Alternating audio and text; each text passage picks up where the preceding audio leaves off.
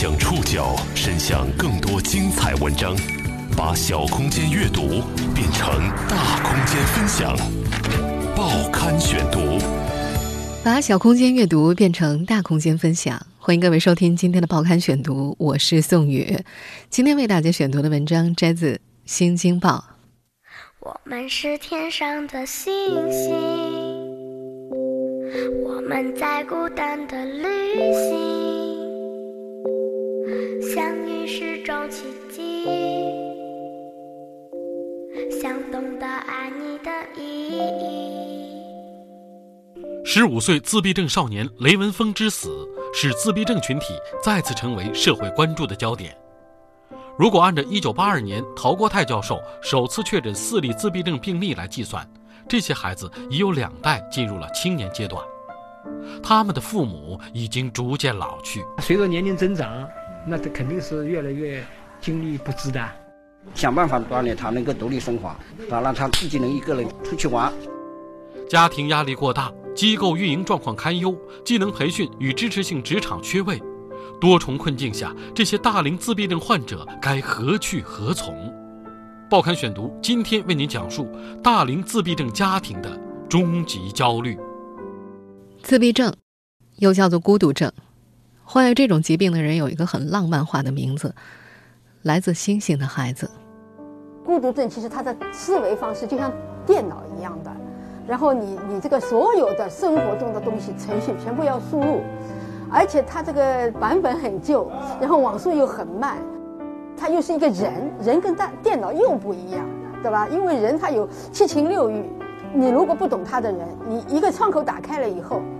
还没完成这个程序，第二个窗口又接着打开了，然后在第三个他都来不及完成，他就死机了。死机就是崩溃、发脾气、闹。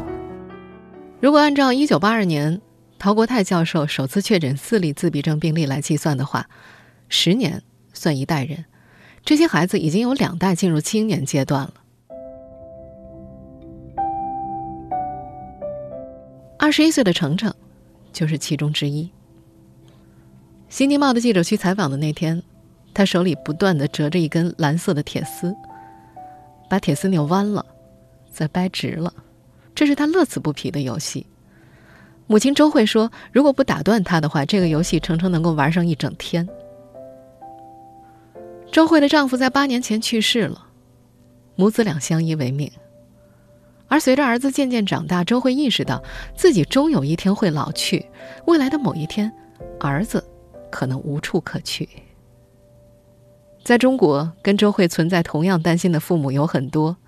随着年龄增长，那他肯定是越来越精力不支的。而且，而且随着家长的这个管理的方法不一样，那么，呃，有些总有一些失误的地方，就是管不住他。那么现在呢？我现在就想锻炼他，能够想办法锻炼他，能够独立生活。啊，让他自己能一个人出去，出去玩，是吧？现在让他认识人民币，以后什么样人民币什么用，就是生活最基本的常识。那么到一定的时候呢，我就教他怎么烧饭，让他有个自理的能力。想的没那么远，现在是走一步看一步了，嗯，是吧？就是想的那么远，我们现在活也没办法活了。资料显示，我国当前自闭症患者的发病率约为一百分之一，总人数。达到一千万，其中十四岁以上人群大约是八百万。而目前政府层面针对自闭症患者的优惠政策，主要是针对零到六岁的患儿，还没有惠及到大龄自闭症人群。逐渐长大的他们生存现状如何？他们所面临的困境又该如何解决？今天的节目，我们就一起去了解一下。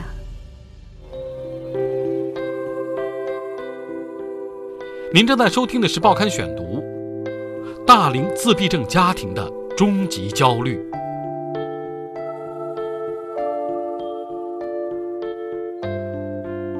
程程身高一米八五，身形粗壮，脸盘很大，在他两岁多的时候被确诊为自闭症。整个家庭的命运因此发生了改变。为了治病，周慧把儿子送去了某机构康复训练两年。随后又把他送入了一家特教学校。本来就不宽裕的家庭，因为高昂的康复费用显得拮据。二零零八年，程程爸爸查出了食道癌，更让家庭经济陷入了崩溃。丈夫去世之后，周慧独立支撑整个家庭，她无力再送儿子去做康复了。程程的能力出现了明显的倒退。到现在，二十一岁的程程缺乏基本的生活自理能力，来车不知道避让，不会刷牙，不会洗手，甚至大便都擦不干净，每天晚上裤子都是脏兮兮的。为了照顾程程，周慧没有办法出去工作。母子二人靠每个月一千七百六十块的低保和亲友的接济维持生活，外加政府每个月给的三百块钱残障补贴，每个月的总收入呢是两千多块钱。他们住在程程父亲生前所在单位的房子里，一个月房租两千块，周慧已经很久没有交过了。他说自己交不出来，就这么拖着吧。买菜，他都要趁着天黑去，可以买到打折的便宜菜。周慧自己患有糖尿病，需要常年注射胰岛素。近两年呢，她的背上长了很多白斑，但是她无暇去医院，也舍不得花这个钱。她时常觉得很无望，她甚至想过带着孩子一起离开这个世界。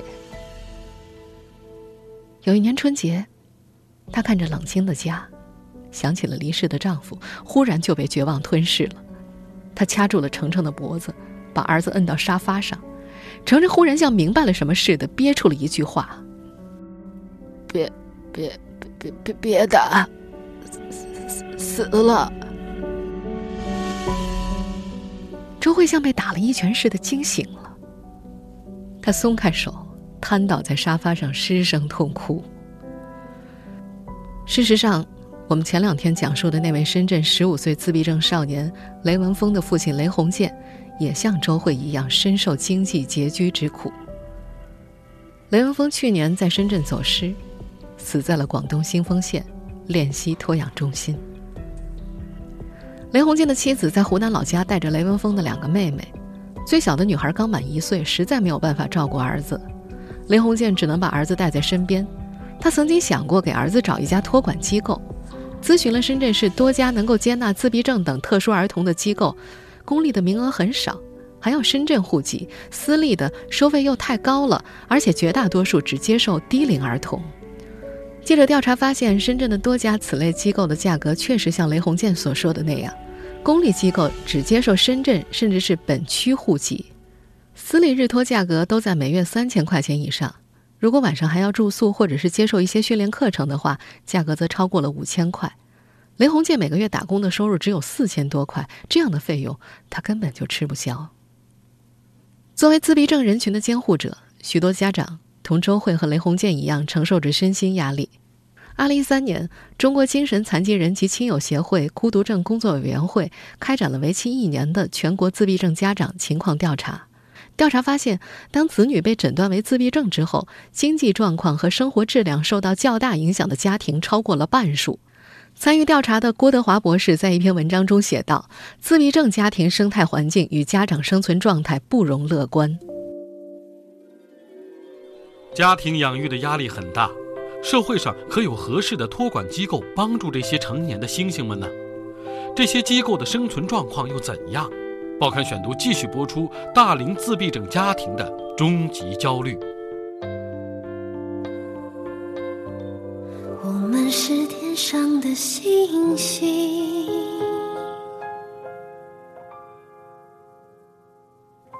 北京东直门内北小街十六号院，一间大约一百二十平米的两居室，是惠灵阳光组的所在地。琴琴穿着一身蓝色运动服，宽松的衣服挂在消瘦的身上，有些晃荡。他不时从沙发上站起来，小步挪到女老师王艳芳的面前站定。睁大眼睛，略带拘谨的问：“爸爸呢？”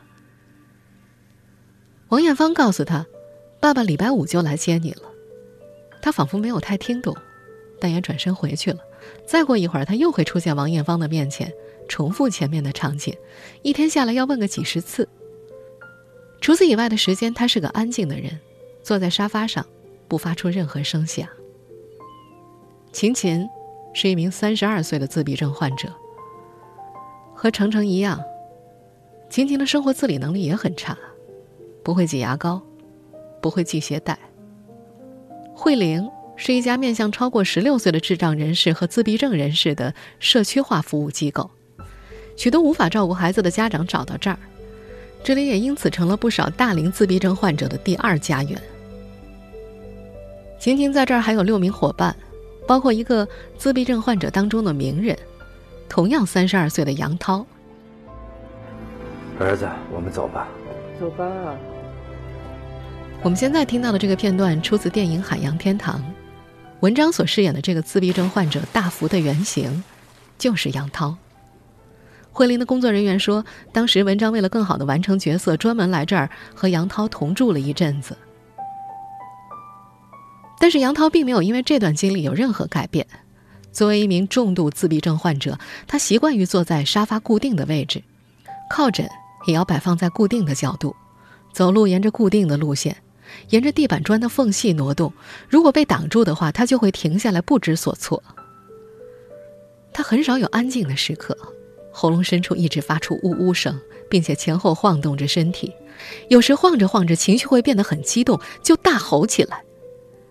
但是每次他都不忘把因为晃动而移位的衬衫角抚平，并扯到大腿固定的位置。慧玲的工作人员张贺和鲁建明担心的是，这里租约到期之后，是不是也要像此前新四胡同的托管场所一样被迫搬家？这家机构原本租了东直门附近新四胡同的一间小院子。新四胡同是一条颇有历史渊源的北京老胡同。因此，也成了一些外国游客到北京胡同游的目的地。这家机构此前和一家主打跨国背包游的公司合作，那家公司会把外国游客带到这间小院里，观看慧林的学员们表演节目，作为行程的一部分。这家机构的工作人员说，学员们把表演当成游戏，比如戴着大头娃娃的面罩蹦蹦跳跳，他们觉得很好玩儿，这对他们来说是一种锻炼。而旅游公司会为之付费，按照表演者的人头计算，每人六十块。同时，有一些外国游客也可能会现场捐款。然而，随着小院子的租约到期，房主大幅提高了租金，慧玲没有办法支付几乎翻倍的价格，他们只好搬家。这就导致之前和旅游公司的合作方式没办法继续了，也意味着他们的收入来源之一被斩断了。张贺说。他们这个机构目前有六十多个学员，每个学员根据不同的情况，月均交费在三千块钱左右。一些孤儿和贫困家庭还会减免一些费用，但是他们收的费用远远不够交房租和给老师们发工资的，而社会捐助又不是固定的，经济压力造成专业人才的匮乏。张贺介绍，一个本科毕业的专业护工一个月的工资至少四五千块，他们只能更多的聘请普通护工。而普通护工仅仅能够承担对托养学员的日常照护、安全保障，更像是保姆，而不是专业的老师。中国社会科学院曾经做过一项社会调查，结果显示，这些机构普遍都面临着资金压力，因为场地租赁费用飞涨而造成频繁搬迁；因为工资收入较低，导致员工的流动性高；同时，师资力量薄弱，缺乏专业的教师队伍。也有自闭症患者的母亲在无助中主动进行了改变，他们自发成立家庭支援中心，为自闭症患者提供技能培训。他们希望成年之后的自闭症患者可以实现就业。报刊选读继续播出：大龄自闭症家庭的终极焦虑。当时很早，社会上对“孤独症”这个三个字根本没有认识，所以就是当时大家在一起的话呢，有一种就是不孤单的感觉。所以我的家呢，就是充当了一个俱乐部的一个功能。说话的这位叫做张灿红，家住上海，他的儿子嘉伟出生于一九九零年，两岁的时候被诊断出患有自闭症。二零一三年十一月，他自费创办了彩虹妈妈工作室，一家三口都成了工作室的志愿者。他们定期向患有孤独症、自闭症患儿的家长传授经验。嗯这个孤独症教育的问题啊，对我们家长来说是一个挑战，对所有的社会上的人，包括专家好、特教老师也好，都是一个挑战，因为这个太复杂了。你只要说我的孩子是孤独症，人家说哎呦，那孤独症是天才，可能这些社会上的人太听他太多的天才天才，其实不是天才，他是一个终身的残疾，终身需要我们家长需要社会来帮助的一个群体。在北京也有一群妈妈在做着同样的努力。年过六十的温红有一个二十七岁的自闭症女儿。二零一二年，她和另外几位孤独症孩子的妈妈一块儿发起建立了康纳州孤独症家庭支援中心。温红的女儿几乎没有独立生活的能力，在她对女儿未来的设想里，她希望像女儿这样的自闭症患者能够接受康复和就业培训，进入到支持性的就业场所去。政府建立的服务体系能够把她的女儿纳入到服务对象当中，社工则会定期的陪伴和支持，一直到女儿终老。康纳州在二零一四年八月份成立了雨人烘焙坊，教大龄自闭症患者学习烘焙，希望能够根据他们的特点，让他们掌握一定的职业技能。这个咖啡屋呢，我们叫康纳州雨人咖啡，然后我们是慢慢的就是把它建起来的。看这边有很多书。我们现在听到的这一段呢，是一家媒体在二零一五年探访这家烘焙坊的录音。今年的三月三号，在位于清河新城的雨人烘焙坊当中，烘焙训练仍然在进行。四名自闭症患者穿上围裙，戴上口罩，洗手列队走进烘焙间。烘焙坊的刘老师说：“他希望营造一种真正的上班的气氛，但是这个过程看起来还像是过家家。”因为在每一个细小的环节，这四名二十岁左右的年轻人都需要老师的辅助。进入烘焙间之后，四名学员在老师的指导之下，首先要打碎蛋壳，把蛋黄和蛋清分离，这个步骤就花了将近十分钟。刘老师喊道：“月晨，拿起鸡蛋。”假如老师的声音小一点，或者不叫月晨的名字，这句话就会被这个帅小伙完全忽略。一旁的杨轩失手打碎了鸡蛋，他惊恐的垂手站在一边，不知所措。月晨和杨轩都在读特教职业学校，学习烘焙、家政、酒店服务等科目，他们都已经读到高二了，明年就要毕业了。他们的母亲都在发愁，孩子们毕业之后该怎么办？没地儿可去了。杨轩的妈妈是职业女性，她每周五需要和上司请假才能够带儿子来烘焙房。他盼着职高的学制能够再长一些。由于孩子的智力状况，短短三年时间，在学校并不能够获得太多技能上的提升，根本就不可能就业。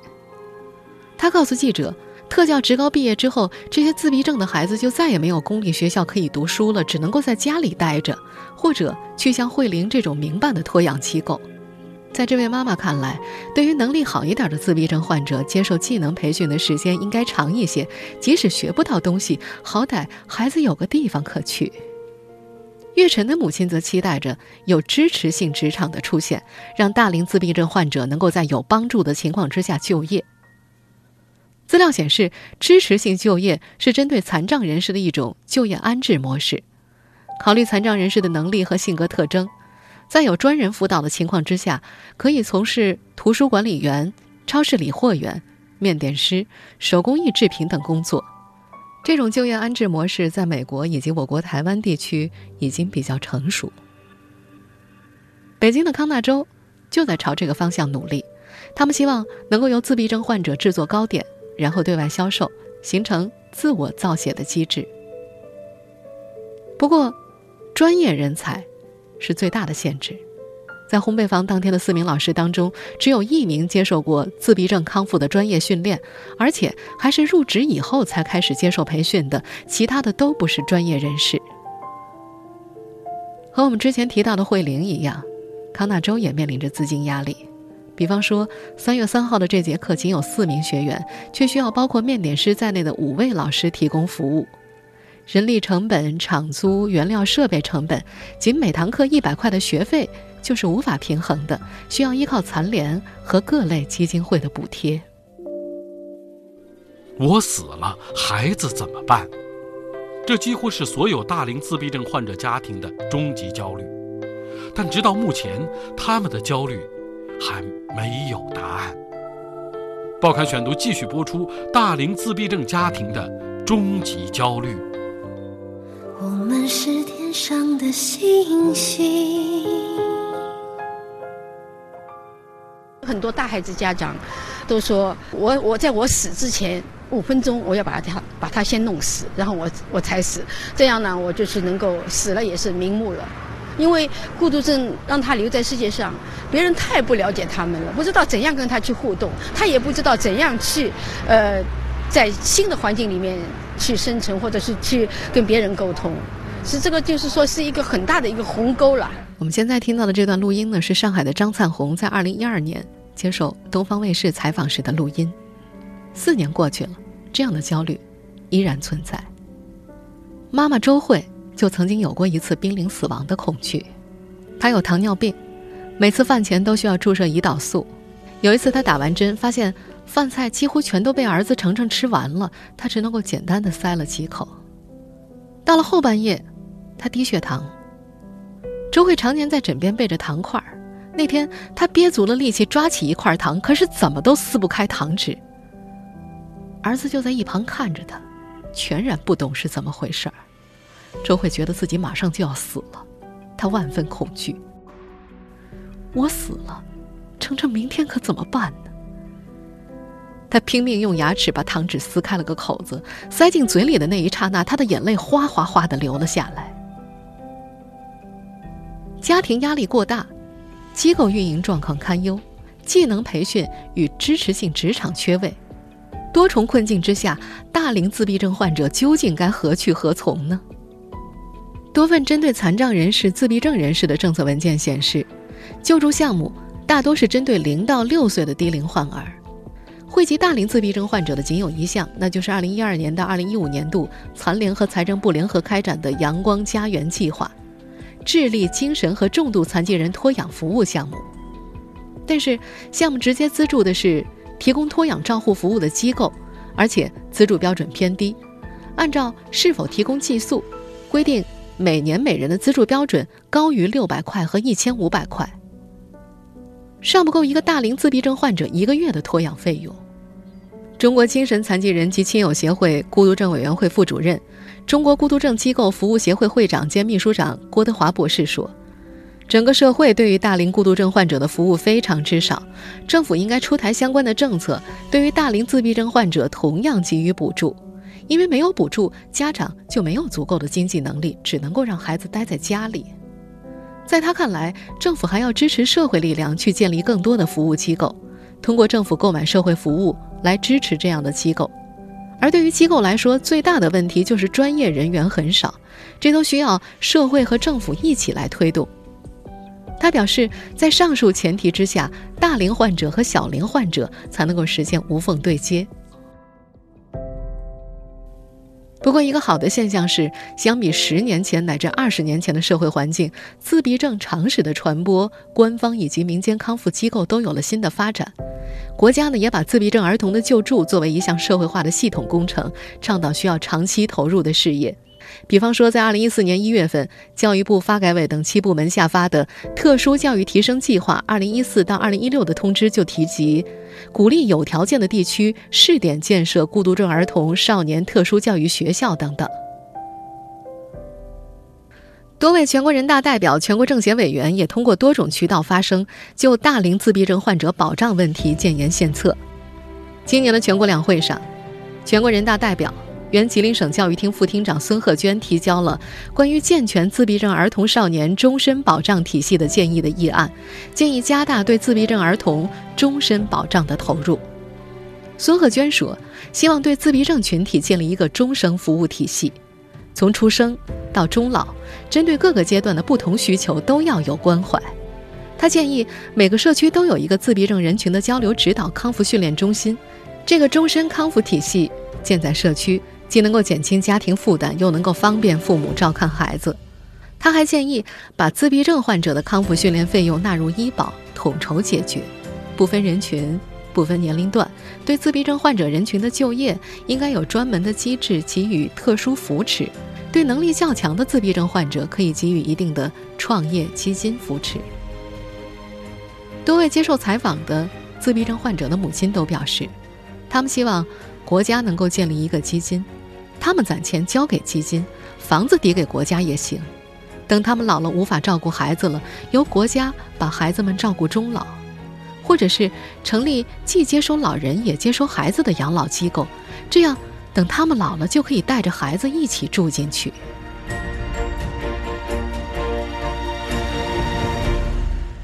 在北京，康纳州的工作人员孙女士有一个二十一岁的自闭症儿子思阳。二零一四年，他卖掉了湖北老家的房子，带着思阳到北京康复，也在康纳州找到了工作。孙女士早年离异，母亲中风八年，她一直一个人带孩子。去年，她参加过一次死亡体验活动，要写生前预嘱。那次，她认真考虑了她死后儿子的出路。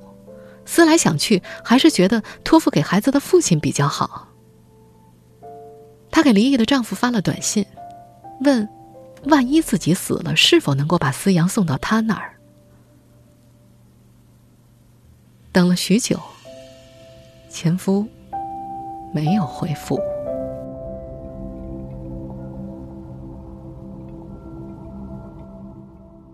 听众朋友，以上您收听的是《报刊选读》。大龄自闭症家庭的终极焦虑。我是宋宇，感谢各位的收听。今天节目内容摘自《新京报》，收听节目复播，您可以关注《报刊选读》的公众微信号“宋宇的报刊选读”，或者登录在南京网易云音乐。我们下期节目时间再见。茫茫夜空里，听见心跳的声音，虽然相隔万里。渴望的眼睛，寻找着彼此的轨迹，请在我梦里留下你的脚印。同样的不安，同样的期待，全都是爱着的证明。我们是天上的星星。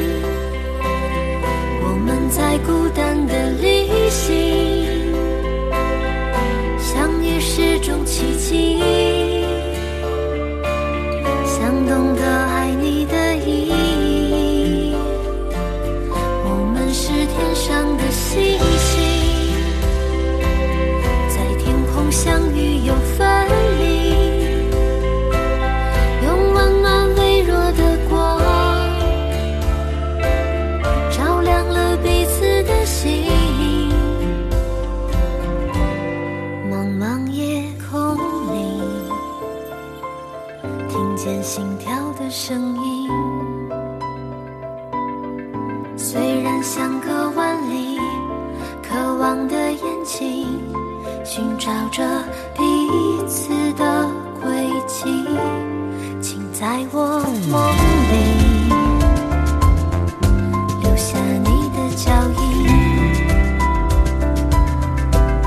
同样的不安，同样的期待，全都是爱。着的证明，我们是天上的星星，我们在孤单的种奇迹，想懂得爱你的意义，我们是天上的星星。